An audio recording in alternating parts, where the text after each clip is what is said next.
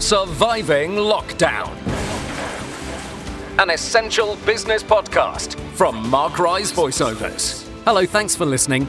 Dee Beckett is a business growth specialist whose goal is to enable success. She has 20 plus years experience in director-level corporate roles as well as being a chartered accountant.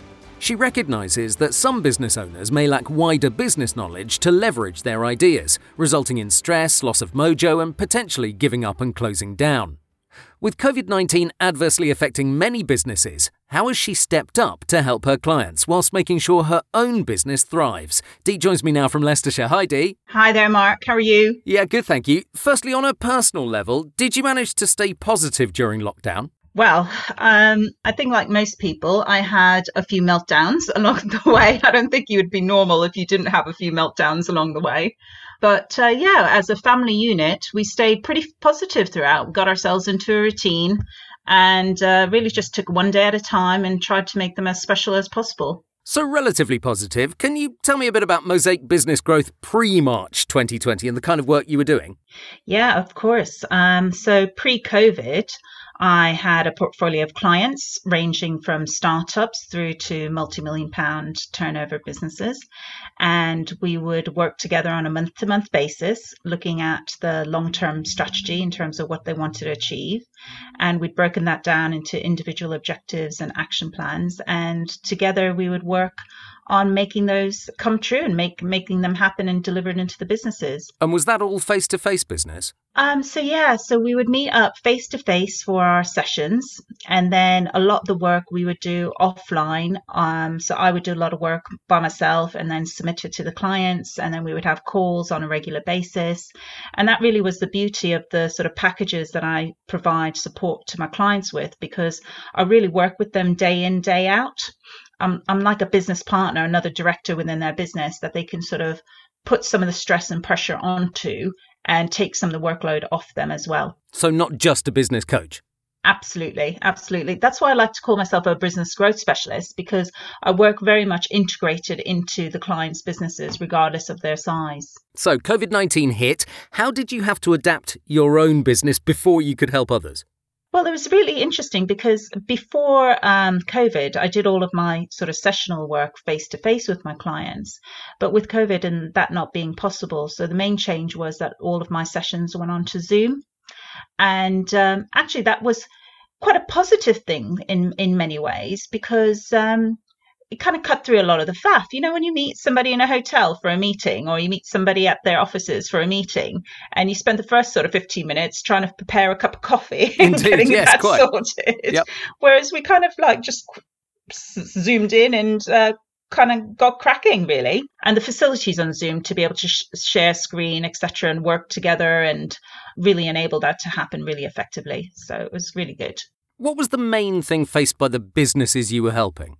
Oh, gosh, I guess on an emotional level for my clients, many of them have a huge number of staff. So we're talking about 100 plus members of staff within their business.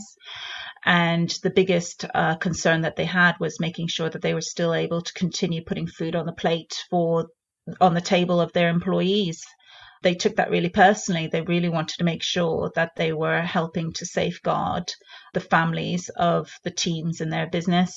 And when it came time to making furlough decisions, that was really hard emotionally for many of my clients. So I got involved and strategically made the sort of furlough decisions in terms of who would furlough first, second, third, fourth, and so on, and how we would return those individuals into the business and at what point.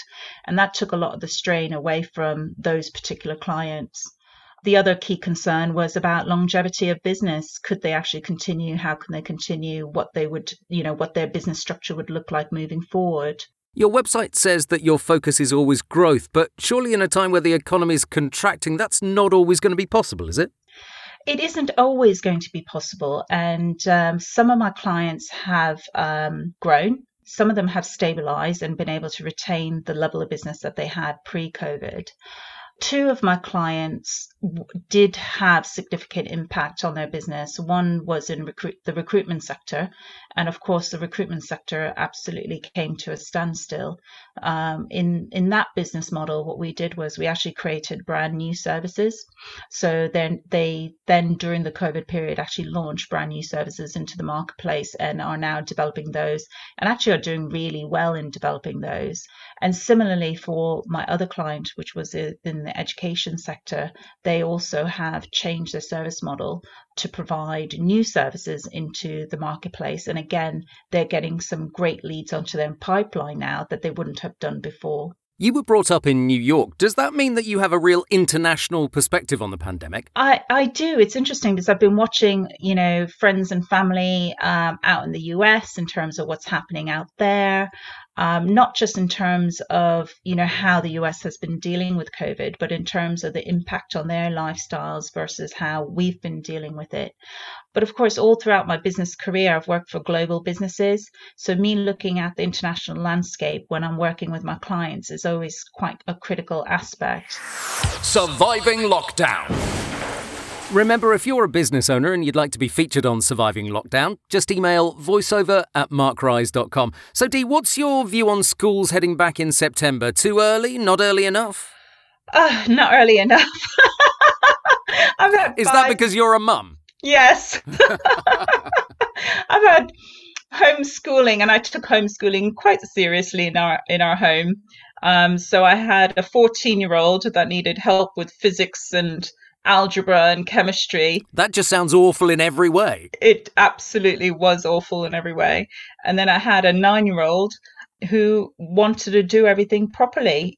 She was also, wanting to do all of her assignments properly and needed help. She did, need help. But we got ourselves into our routine of doing Joe Wicks every morning. So we did the Joe Wicks workout every morning in our lounge. And then we showered, changed, got ready and sat down and started working. And it was good, and then went for a long walk in the afternoon. Are you confident that schools will go back in September, though? You know what? Until about a week ago, I was saying to everybody I'd be surprised if they open. At best, I'm thinking part-time, maybe 2 days a week, and they'll rotate year groups, or every other week and they'll rotate year groups. But from my schools, I received a letter last week to say, nope, they're all going back. These are the timetables. This is what we're doing. This is how we're going to do it. If you have any questions, let us know. So I'm pretty confident now that both of my children will be going back to school in the next sort of 8 days. OK, let's talk about confidence levels then. Are you confident that business will pick up to the same level or more by, let's say, the end of 2020? Or am I way off on my timetable there? Yeah, I think by Christmas 2020, I don't feel, sadly, that the majority of businesses will get back to the level that they were trading at pre-COVID. I think a lot of businesses still need to come to the recognition that they need to change their business models to move forward.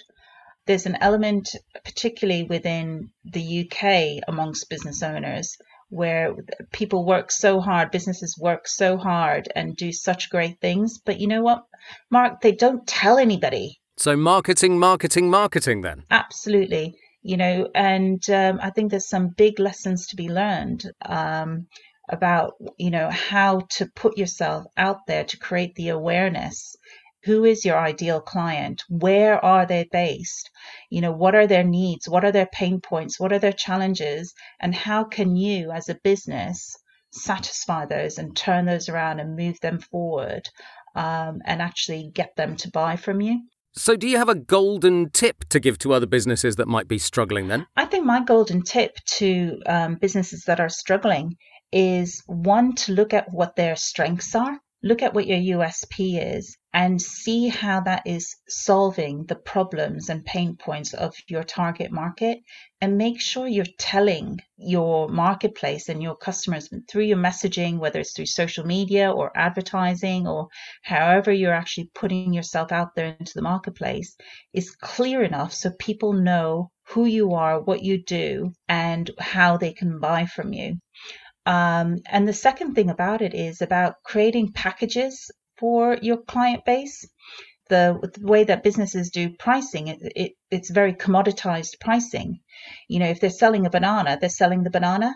And my thing is, actually, make the banana into a banana milkshake and charge more of a premium price for that because you're adding value to the end customer.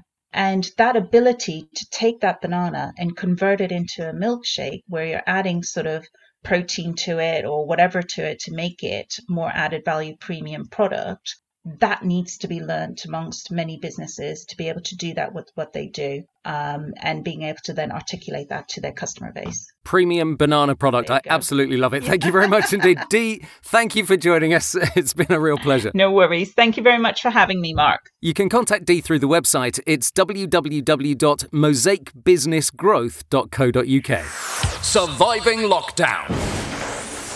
Surviving Lockdown is produced and presented by Mark Rise, a multi-award-winning voiceover artist and TV presenter for more than 30 years.